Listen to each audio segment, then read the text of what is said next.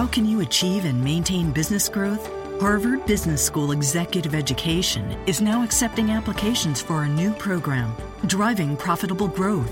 Taking place in Boston from October 25th through the 28th, this program focuses on business expansion and organizational growth strategies that can lead your company into the future. Learn more about this three-day program for senior leaders by visiting hbs.me slash growth. That's hbs.me slash growth.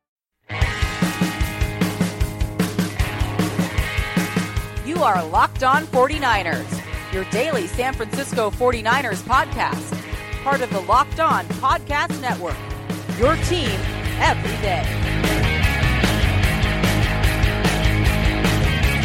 Hey, what's happening, everybody? Excited to be talking to Jeff Deeney of Pro Football Focus today. A lot of numbers. We're going to be talking about all the new 49ers and, and free agent signings and how they fit on offense and on defense, maybe hopefully answering some questions about scheme fit and what things might look like come September. I'm your host, Brian Peacock. You can follow me on Twitter at BD Peacock. I always like to continue the conversation there. Subscribe on iTunes, rate, review the show. We're streaming on Audio Boom. You can find the stream and links to the email, all of the subscription spots and iTunes and everything over at lockedon49ers.com. That email is lockedon49ers at gmail. And let's not waste any time. Let's get to our guest.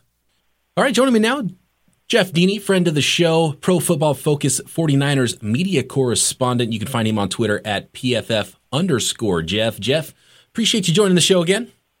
I'm doing good. Thanks for having me.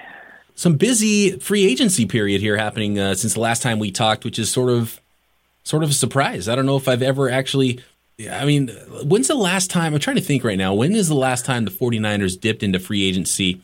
I mean, th- there was the biggest signing Baalke had was Torrey Smith right? There was uh, the Justin Smith signing years back. Uh, I think that was kind of a big year. Was it Justin Smith and uh, did, did, we bring in the corner? Um, Nate Clements. Uh, Nate uh, Clements. Oh, Nate yeah, Clements. I mean, was he's the other guy I could think of was a big name guy. Yeah, was that the same one or was that?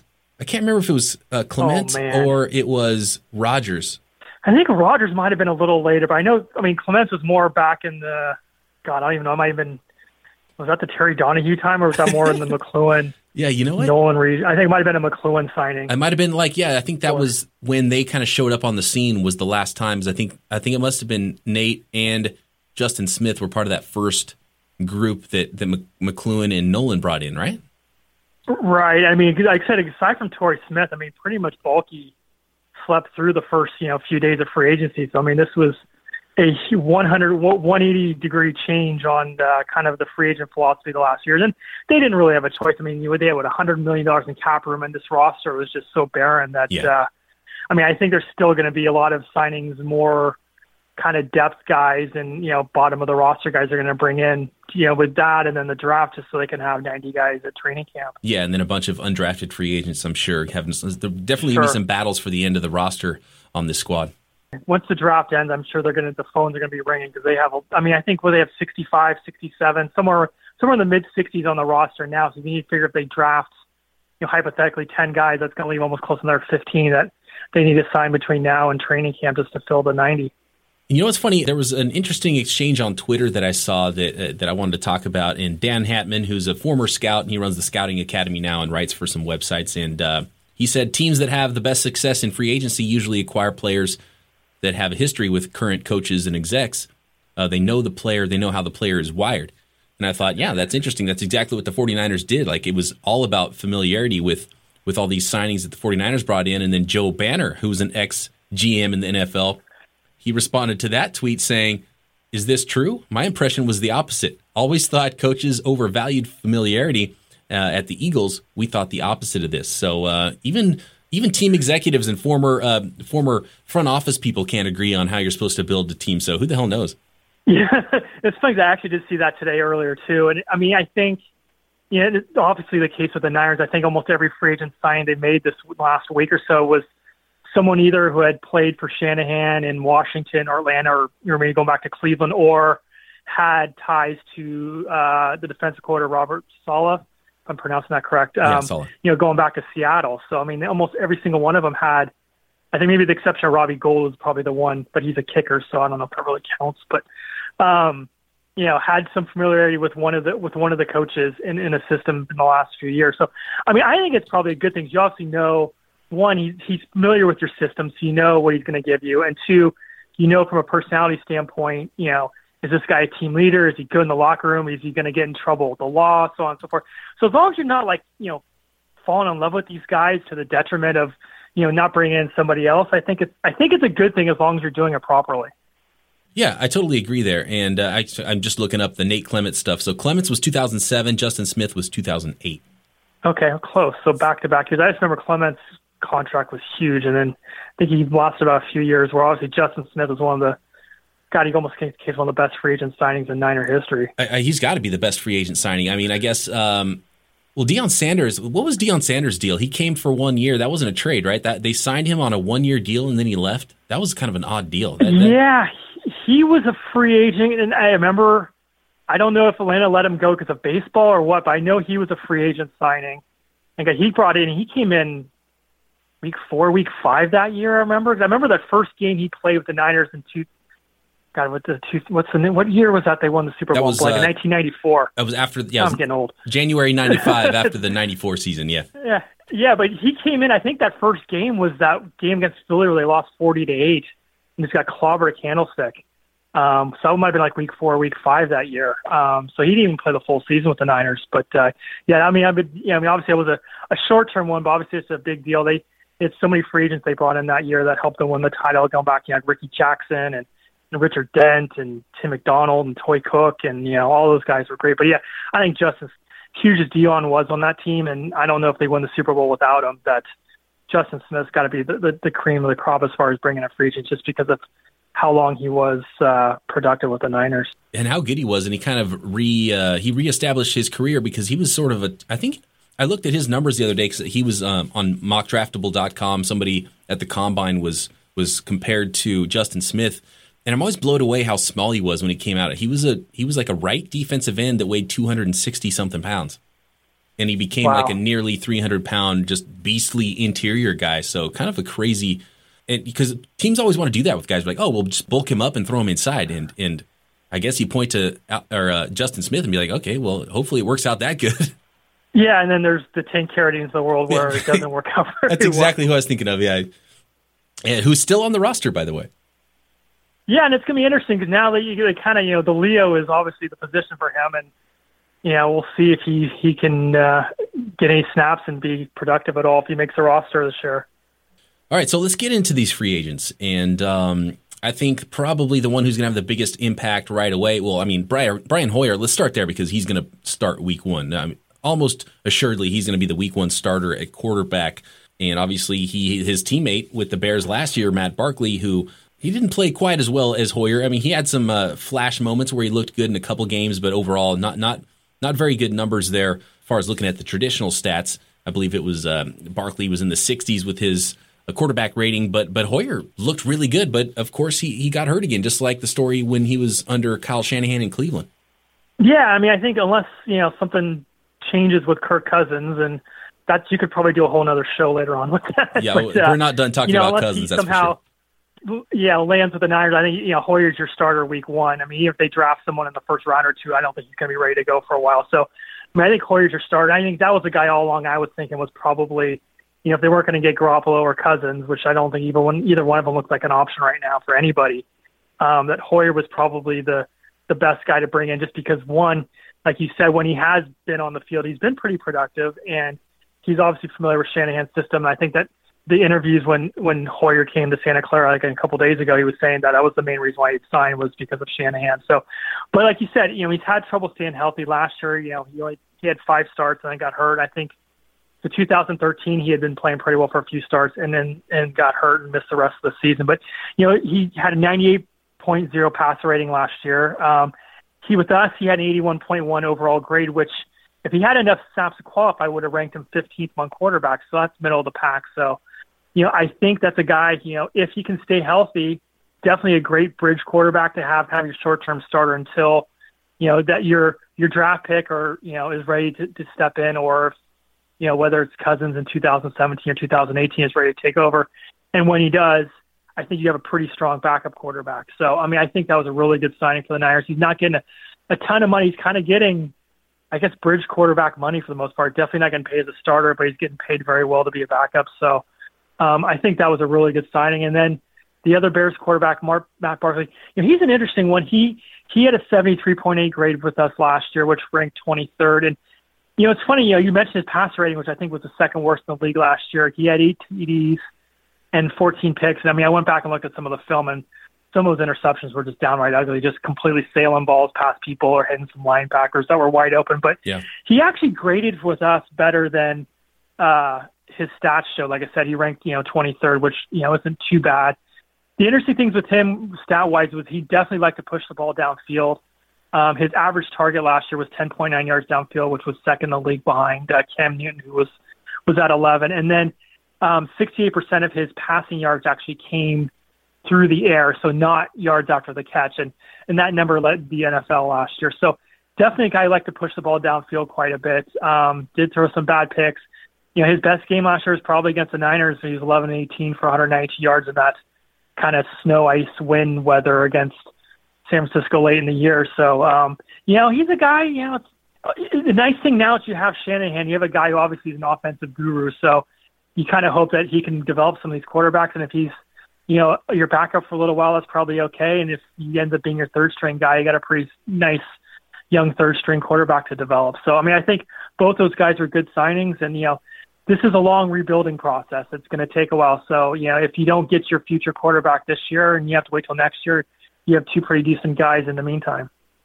Yeah, that was interesting when I was looking at Matt Barkley's numbers. I saw a stat, and I don't have it in front of me now, and I, I thought I saved it, but I can't find it. But um, him pushing the ball down the field, I think out of every quarterback in the league, even more than than uh, Andrew Luck, who everyone knows pushes the ball down the field quite a bit, and Ben Roethlisberger, uh, Matt Barkley only seven percent of his passing yards came from passes that went fewer than five yards from the line of scrimmage and that ranked number one in the yeah. league. Yeah, so it's similar to what you were saying, but just looked at a different way. And um, and I was kind of blown away by that number. And I was thinking, oh, Matt Barkley, wow. So he was, yeah, there, he was pushing it down the field, and he, he did it against 49ers even in that weather.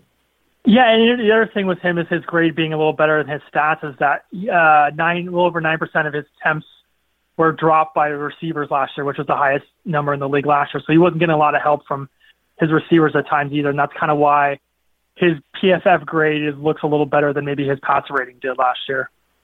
All right, so let's go to those pass catchers then. You've got Pierre Garcon and you've got the speed guy who's a little bit one dimensional on the other side. But uh, if I had to guess, I think Goodwin's role across from Pierre Garcon is going to be to open things up for Pierre Garcon in the run game.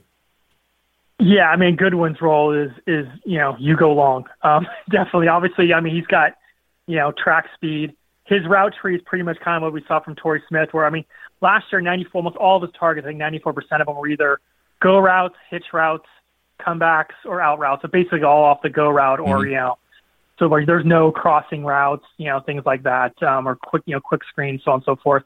So he, like I said, he's a guy. He's your your big speed threat. Um, you know, hopefully open up stuff inside. It was interesting. Was only they only converted two of 12 go routes with Goodwin last year, but they were one of them was an 84 yard touchdown. The other one was a 67 yard touchdown. So, but like I said, these guys got like, you know, Olympic track speed. So, you know, I think one thing we've seen between him and we'll probably talk about Aldrick Robinson a little later, but I mean, you know, well, what two things? One, Shanahan saw the wide receiving core last year and realized this that was not acceptable and yeah. was very active for agency. But obviously, looked definitely signed some speed guys between Goodwin and Robinson that uh, added some speed to this offense. So yeah, well, let's get to Robinson first then before Garcon because yeah, another speed guy, uh, an undersized, quicker player. Do, do, you see him pushing Kerley for the slot role because they did re-sign Kerley, or do you see him more on the outside or just kind of working in there as a depth player? I think he's. I mean, one, I think he's probably a little more of a depth player, but he's definitely more of an outside guy. I think the last few years, and you know, he's a guy who was familiar with Shanahan both in Washington and Atlanta, but I think roughly about 80% of his pass routes are run outside. So it was fought a little bit about 15, 20%, but mostly an outside guy. Um, he averaged 18.6 yards over his career, so kind of definitely another deep threat guy. But I see him more on the outside, where uh, you know obviously Kerley is is definitely I think your slot guy with the the new deal he got. How do you see? I think Logan Paulsen. Everybody knows he's a he's a run blocking tight end, and I think it's you know bringing in a fullback and bringing in someone like Logan Paulsen. You know you know Shanahan wants to run the ball, and he and he does run the ball, and I, am I'm, I'm pretty sure his offense uh, is was had the most inline tight end and fullback setup in the entire league. Is that accurate? Yeah, I, I don't know if it's at the top, but I mean, or number one, but if it's not, it's close. Um, you know, you, you said Paulsen's basically brought in to be a run blocking tight end. Um, you know, he was, I think, seventh of, uh, his run blocking grade last year with us, I think, was ranked seventh among tight ends. Um, he's had, you know, a positive run blocking grade for us, I think, the last four years. So another guy who, you know, familiar with Shanahan going back to Washington. Um, so he's a guy I think you're going to see in the two tight end sense, probably with like Vance McDonald when they want to run the ball. Um, that he'll come in to be a blocker because you know, Garrett Celek was not someone who was very good with as a run blocker last year. So I think, you know, if if they're going multiple tight ends, especially in line, it's going to be, you know, McDonald and Paulsen. And then to, to answer the other question, um, they did um, go. I think they went two tight end personnel. I think about 28% of the time last year. I did comparing to the Niners. I think was they were around 20 or so. And they actually went three tight ends like 8% of the time. So you may see even you know three tight ends quite a bit as well. And then going back to like you know run things with a fullback. You know they had Patrick DiMarco last year, and he was on the field 31% of the time. So, you know, I think you know my favorite signing, I think of all these guys is, is Juszczyk from Baltimore, just because he's a guy who I mean I know a lot of people are like, oh god, they gave this fullback five million a year, which kind of you know broke the market for fullbacks, but he is so much more than that. I think he's a guy who's going to he's also he's a great run blocker, but he's also a great pass protector and he can be a great pass catcher out of the backfield. So one, you're going to see him as a fullback on running plays, but you're also, I think he's going to be someone who's going to be a third down back for you as well. Um, you know, with Baltimore last year, he lined up as a fullback only 32% of the time. 51% of the time, he was actually a halfback, and those were pretty much almost all passing plays where like they were in like 11 or 12 personnel and they were throwing the ball on third down, and they brought him in as the sole running back, and he either stayed in to pass block or he went out on a pass route. So they liked him very much in the passing game. I think, you know, he even lined up 8% in the slot and out wide another 7% of the time. So he's someone, I mean, I know some people have thrown Delanie Walker out there, but I think he's kind of got that versatility. Obviously, doesn't have that the speed that Delanie Walker had, but he's someone who can he can block for you. He's going to be a real asset in the passing game. I think he can fill that role. I know you know Shaun Draughn was kind of that third down running back last year. I think he's going to take over that role, but he's going to be a lot more effective. I think he's a great pass blocker. He's a great receiver. There's that one play. If you look on YouTube, I think it was in New England last year. He broke about five or six tackles on a pass. Yeah. That was incredible. So he's a guy. They're gonna. I mean, Shannon's gonna find all sorts of use for him, different places to put him on the field. He also played, you know, on all the punt and kickoff uh, coverage and return units last year too. So definitely a really good special teams guy. I mean, he's. I mean, as much as I think Pierre Garcon's going to be great for the Niners, I mean, Juszczyk is is got to be my favorite signing by far. Yeah, and I was surprised that Juszczyk was only 25 years old, and I think of all the signings, he's the most likely. And even though he's going to be getting more money than any other any other fullback in the league, I think he's the most likely to actually see the end of his contract. That four year deal, he'll still be in his 20s. Whereas uh, Garcon's five year deal, I think there's zero chance he sees the end of that one. Uh, Malcolm Smith, I think, is a similar story. I, I doubt Malcolm Smith's going to see five years and maybe not more than two years of that contract. Maybe that's why they weren't really worried about how much they're paying these guys because they were essentially shorter deals with a little bit more money on the end to make it look better for their agents. But uh, let's go to the defensive side of the ball. How do you see Malcolm Smith fitting into this defense? Yeah, no, it's interesting because I think the point you make, especially with this being such a long-term rebuild, I think you have some free agents you're bringing in who you're hoping are kind of peaking in maybe years three or four when the Niners are hopefully, you know, contending for a playoff berth and stuff. And then maybe you have some other guys who are just kind of short-term fixes because this roster is so, you know, so barren that you know, can some plug some holes for a year or two. And I think, like you mentioned, Juszczyk, I think is one of those guys that hopefully is just hitting his prime in a couple years. Where I think Malcolm Smith is more of a short-term fix, just because outside of Earl Bowman, who missed most of the year last year, I mean they they were so weak at inside linebacker. So you know, and, and Smith was a guy, and I think, like I said, he got a five-year deal. I think he's one of those ones where it's more of a, a two-year, maybe a three-year, but I, you know, contract at best. But I think I, I see him probably you know lasting two years. He you know, he had a first couple years in Seattle that were pretty good. You know, obviously, in 2013 he had the pick against the Niners to seal up the title game on that Crabtree fade. He was MVP of the Super Bowl. Struggled a little bit in 2014, and then went to Oakland. Did not have a good 2015 there. He had 23 missed tackles, which I think was second most among all inside linebackers. He was a little better last year. He was pretty good against the run last year. I think he was in the top 30 among inside linebackers in our grading, but he really struggled in coverage. He allowed six touchdowns. I mean, I think he's an upgrade over you know Nick Bellore and Michael Wilhoite, but I don't think he's definitely anyone who's a long term solution. Um, you know, I think right now as the roster stands, he's probably your your will linebacker with you know, maybe Ray Ray Armstrong trying to push him a little bit. But I, I totally agree with you. I think he's definitely more of a short term solution until this roster gets a little stronger.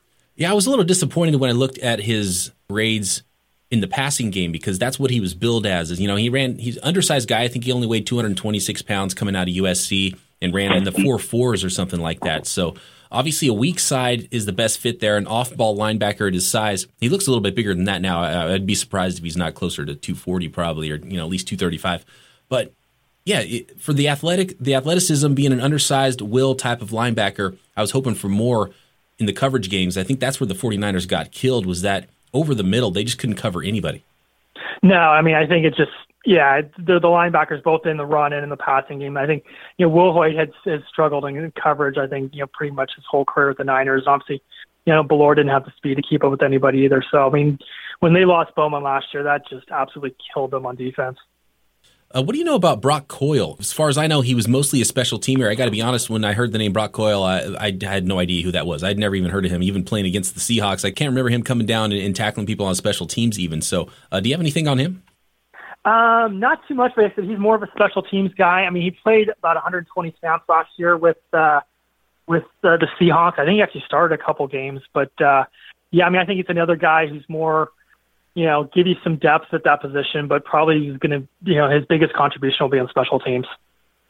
Oh, we completely skipped over Pierre Garcon. Let's get back to that. Let's go back to Pierre Garcon, and uh, and I love his toughness. I love his ability as a blocker. Uh, I mentioned on the show one of my friends is a big Cowboys fan. He said he hates Pierre Garcon. Said he's a dirty player, and that makes me love him even more because you know if the Cowboys fans hate Pierre Garcon, then uh, that that's I'm, that makes me love him. Yeah, he's probably one of those guys where he's on your team, you absolutely love him. When he's not, you absolutely hate him. And I think that's one of the things I think Shanahan seems to like a lot is his wide receivers who can block. And I mean, he's definitely one of those guys. He was um, a top 15 wide receiver in our run blocking grades last year. He's had a positive run blocking grade, I think, each of the last eight years on our site, actually. And I mean, last year was like one of his best years as, as a wide receiver. He he ranked eighth with us in his overall grade. He only had one drop on 80 catchable targets, which ranks second among wide receivers as far as drop rates. He forced 13 missed tackles, which is in the top 10 for wide receivers last year. So, I mean, even though he's 30 years old right now, I mean, he had a great year last year. He had over 1,000 yards receiving. Obviously, like you said, he's not a guy, you know, probably four or five years from now, he's, who's going to finish out that contract. But um, I think he's definitely going to bring some leadership in the locker room, you know, help, you know, help kind of, you know, teach that system to some of the younger guys. And he's going to, the wide receiver unit has been so, I mean, near the bottom of the league the last couple of years that, uh, I mean, I think that was definitely a huge signing. One, just for the production he's going to get for the next couple of years, but also I think to kind of serve as a mentor to some of these younger guys. I mean, they've they they got 11 wide receivers on the roster right now. A lot of them are these younger guys, so I think he'll definitely um, you know be a leader in addition to all the production he'll provide the next couple of years. So now that we see, we I mean, you know, maybe with some top draft picks, some guys sneak in there, but it looks like we kind of have an idea of what the starting a group is going to look like on offense and uh, I'm not sure exactly how everyone's going to fit on defense. They might have someone who uh, who, who, they draft that comes in there, but uh, how, how, do you see this offense as a whole looking? I mean, is it going to be a? I don't know if they're going to have. I, I, think Kyle Shanahan probably wants to run the ball a lot, and I think they're set up to run the ball, but I don't know if they're going to be ahead enough in enough games to run that much. I mean, what was his percentages right. in Atlanta, and, and how do you think he wants it to go versus how it might actually go? Well, I think one thing you're going to see is a lot of, you know, a lot of play action bootlegs to get, kind of get the quarterback out of the pocket. You're going to see a lot of outside zone runs, um, a lot of play action. They use they used play action 28% of the time last year, which was the most in the NFL. In fact, I mean Ryan, Matt Ryan averaged 11.3 yards an attempt when they used play action last year, which is just a ridiculous number. Um, and the other interesting thing with them was they were under center 56% of the time last year, which was the most in the National Football League. Where the Niners were actually, I think, under 10%, which was the lowest figure with Chip Kelly, obviously. So, you know, not quite as much shotgun as we're seeing around the league. Um, a lot of play action, a lot of outside zone, a lot of bootlegs. You'll see a lot of multiple tight end formations. You'll get to see, as we mentioned with Juszczyk, a lot of fullbacks on the field. Um, you know, and and they, you know, last year, and I don't know if it's more of a quarterback or scheme thing. They kind of tended to target wide receivers slightly more than the league average. Um, they, you know, the wide, if you were wide lined up wide, you were targeted 24% of the time on average. The league average was about 22%. If you were in the slot, he got targeted about 23% of the time as opposed to 20%. So a little more average if you're a wide receiver. Um, and then kind of the one guy who, until they, they tenured him so high, was Taylor Gabriel that I really liked. And he was a guy who had 148 passer rating when they targeted him last year. And he was 10 for 10 for 130 yards on screen on screen passes. So it'll be interesting to see. You know, that's 13 yards uh, an attempt. So I mean, that's pretty good. So it'll be interesting to see if they have one of the the speed guys, whether it's you know maybe an Aldrick Robinson or something, kind of in that role this year, where they try to set him up on some wide receiver screens. But that's uh, you know that's a little different than you know you, know the the tendency now these days is you know everyone's in the shotgun and they run 11 personnel and you know Shannon's still kind of using a lot of the 21, a lot of the 12 personnel, and, and still under center quite a bit. So, do you see anybody being used like uh, Julio Jones was used? Do you think that they'll target, you know, have a, have somebody like Pierre Garcon where they're moving around and and and trying to target him in different ways, or do you think that Julio is just Julio and, and the 49ers might play it a little more straight with the personnel they have? Yeah, that's a really good question. I mean, obviously Julio is, an exception. Maybe Antonio Brown, the best wide receiver in football. So I think it's kind of somewhere in the middle. I mean, you know, if if there if there is going to be a Julio in the Niners offense, it's Garcon. But like you said, it's it's that's a really good question. I think it's probably the answer probably lies somewhere in the middle. We may not see until the season starts and we see how things play out. If he's your best guy, I guess you probably do have to try to get some matchups there. But with Goodwin, you're not going to move him around and put him in the slot and have him running all these routes. So I guess if you're if you're going to have somebody who can do it, it pretty much has to be Garcon. Yeah, and I mean the reason why you're hiring Shannon is he's so good at scheming guys open. So I mean, if they're going to do it, I mean he he's the head coach or the offensive coordinator, or the play caller to have to to get that guy open. So um, you know, I think if you know, I, I expect Garcon. I mean, assuming they don't drop somebody else or you know, Mike Williams or Corey Davis, I'm expecting Garcon obviously to be their number one receiver and leading receiver by far. A real quick question on the defense before I let you go. How do you see the defensive line shaking out? Particularly the one that nobody can agree on is Arik Armstead and DeForest Buckner. Do you think one fits better uh, inside versus outside? Yeah, this one just yes, I'm terribly vexed here. Um, you know, it's interesting because I mean, you know, Arik Armstead is you know, especially his rookie year when he was healthy, was a really productive pass rusher inside. I mean, he's got a really good bull rush. You know, we have we have a pass rush productivity rating on Pro Football Focus where it's it's basically a formula that takes how many you know pass rush snaps you have, and it takes your your sacks and your quarterback hits and your hurries, and it weighs them where the sacks are worth more and stuff, and basically spits out a rating you get. And among three, four defensive ends his rookie year, he actually had a higher rating than J.J. Watt. And I know you're kind of comparing apples to oranges because Armstead's pretty much a you know situational pass rusher where where he just kind of pin his ears back and rush the passer, where J.J. Watt's playing every down and has to watch the run. But I mean, that kind of gives you a sign of how effective he was as a pass rusher his rookie year. So because he was such a good interior pass rusher, I kind of want to put him at that three tech position and then have Buckner be the end at the five. But I worry about Armstead against the run there. So I think my feeling is Buckner is the better three tech against the run, and Armstead's the better three tech against you know rushing the passer. So mm-hmm. I don't know if it's kind of a, a base thing where you put, you know, Buckner at the three tech, and then if it's a, a passing down, you move, you know, Armstead more inside. Um, Flip them, yeah. I could see it going either way. I mean, I kind of lean towards checking the three tech, but uh, and then obviously you probably have, you know, Mitchell from uh, Miami and, and Quinton Dial, at least as of the roster stands out, kind of your nose tackle guy, and then you have you know whoever at the Leo. But I mean, I, I've heard arguments both ways for for Buckner and Armstead, and I, I think they both hold merit. So it wouldn't surprise me either way. But I just I hate to see lose Armstead's in, interior pass rushing ability. He has such a good bull rush. If you're throwing him more outside as an end on the five tech. Yeah, no, I agree. That's what I thought originally that it would for sure be Armstead inside and Buckner outside because uh, as good as much havoc as Armstead would create when he's in there on passing downs, he can't uh, he can't finish the deal a lot. You know what I mean? He he he'll destroy his man, but he, he doesn't have that extra gear to go make a tackle in space. And I think that's why Buckner's got to be that guy on the edge because he can go run and tackle guys. And I think you need him on the edge more so.